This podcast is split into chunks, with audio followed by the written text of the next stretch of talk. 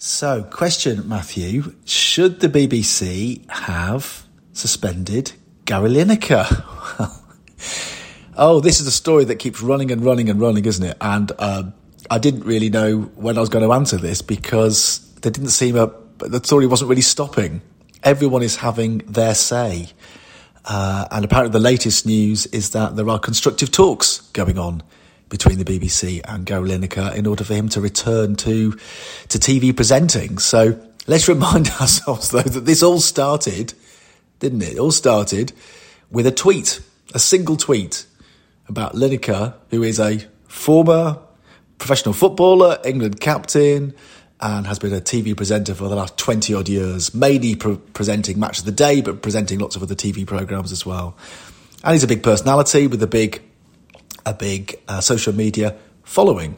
Uh, and the tweet was pretty much that uh, he um, compared the language being used by the government's new immigration uh, bill uh, to that of 1930s Germany, effectively Nazi Germany. And two broad camps on this. You've got the people who think that's absolutely terrible and um, it's nothing like nothing like the Nazis. And Lineker shouldn't be doing this because he needs to be impartial and he's a face of the BBC, and therefore he shouldn't be giving his personal views. And on the other, you've got people saying, "Well, uh, he's tweeting in a private capacity, and he's not a BBC employee." He is a freelancer. And then you've got everything in between, every shade of opinion in between. Everyone has got opinion, an opinion on this. Um, but it did look at one point over last weekend that this was really going to get out of hand. The BBC suspended him doing the TV coverage, and that affected other BBC uh, sport production, particularly around football and it looked as if, yeah, as if it could get completely out of hand, but it seems to have calmed down a bit now. But this is all kicked off, pun intended, because the BBC has strict rules over impartiality about what you can say. And although he's technically not a BBC employee, he obviously does have a high profile with a BBC job, and he has been disciplined before over things, over certain things that he said, where he feel where people, where the BBC felt he may have overstepped the line a bit. But this is the issue. I mean, we could debate about what he said, precisely what he said. Um, and obviously that's really, really important. Um, but this, this issue of impartiality is applied painfully inconsistently. So, you know, in recent months, Alan Sugar, Lord Sugar, has said things about Mick Lynch, the, uh, the, uh, the rail union boss. Was that a, was that a contravention of impar- impartiality? He's not a BBC employee, but he's famous for, for hosting a BBC programme. I think we just, the issue is over, not necessarily what Lineker said and saying it in a personal capacity, but this issue over impartiality and how it's applied. I mean, imagine, just imagine if Lineker had come out and said something pro government policy. Would everyone's knickers been in such a twist if he'd done that? Of course not.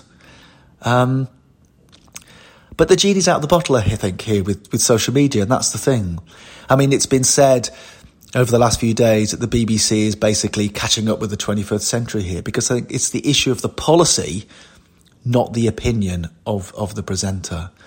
Um, you know, 20 years ago, when Lineker started pre- presenting TV programs, you didn't have access to these free platforms. You didn't have a way of communicating your personal ideas to millions of people, you know, at the, the push of a button. And that's what we have now. But it is, there's something beautifully ironic here. You know, you get these free speech fundamentalists, particularly on the right, now talking about BBC impartiality. It is hilarious to watch. And as I say, if this had been pro, pro the government policy, would they be going on to TV programs and saying he really shouldn't be saying this, even though he's promoting our policy? Of course they wouldn't. And this is, this is the issue. But I think social media has blurred these lines now between what we can say in a professional capacity and in a personal capacity.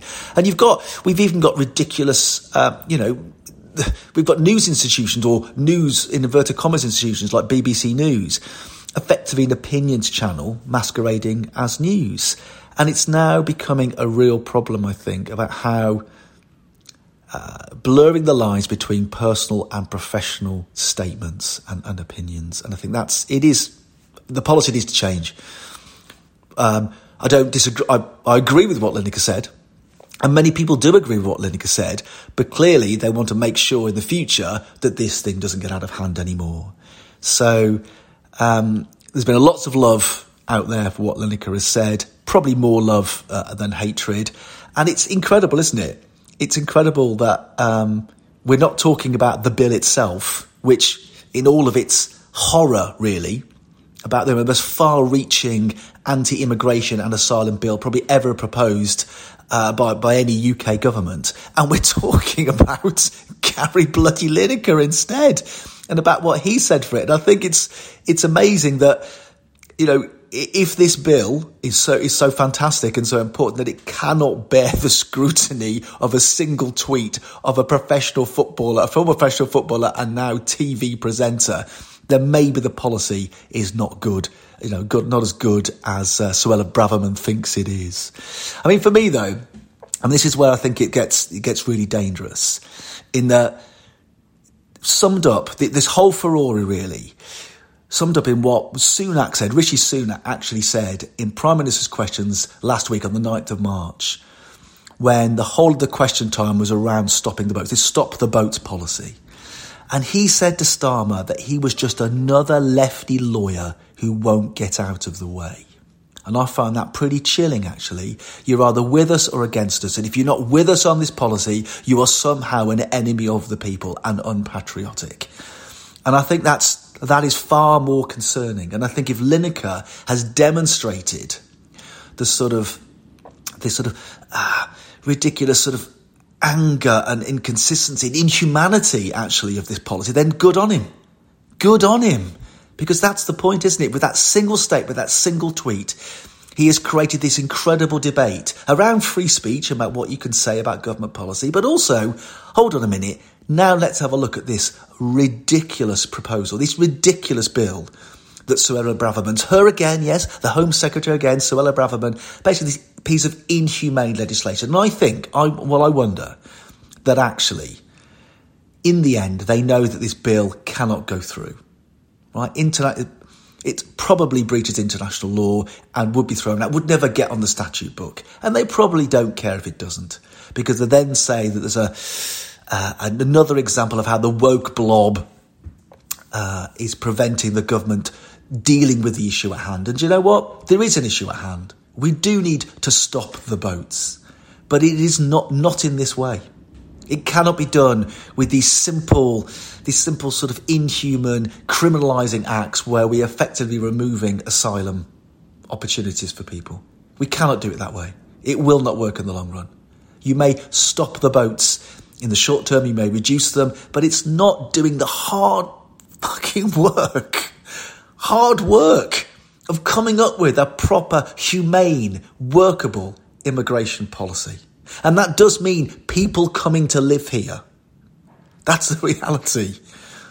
And I, I just, Lineker has demonstrated through that tweet, through that tweet, and through this whole furore that, that's come from it, that you know what?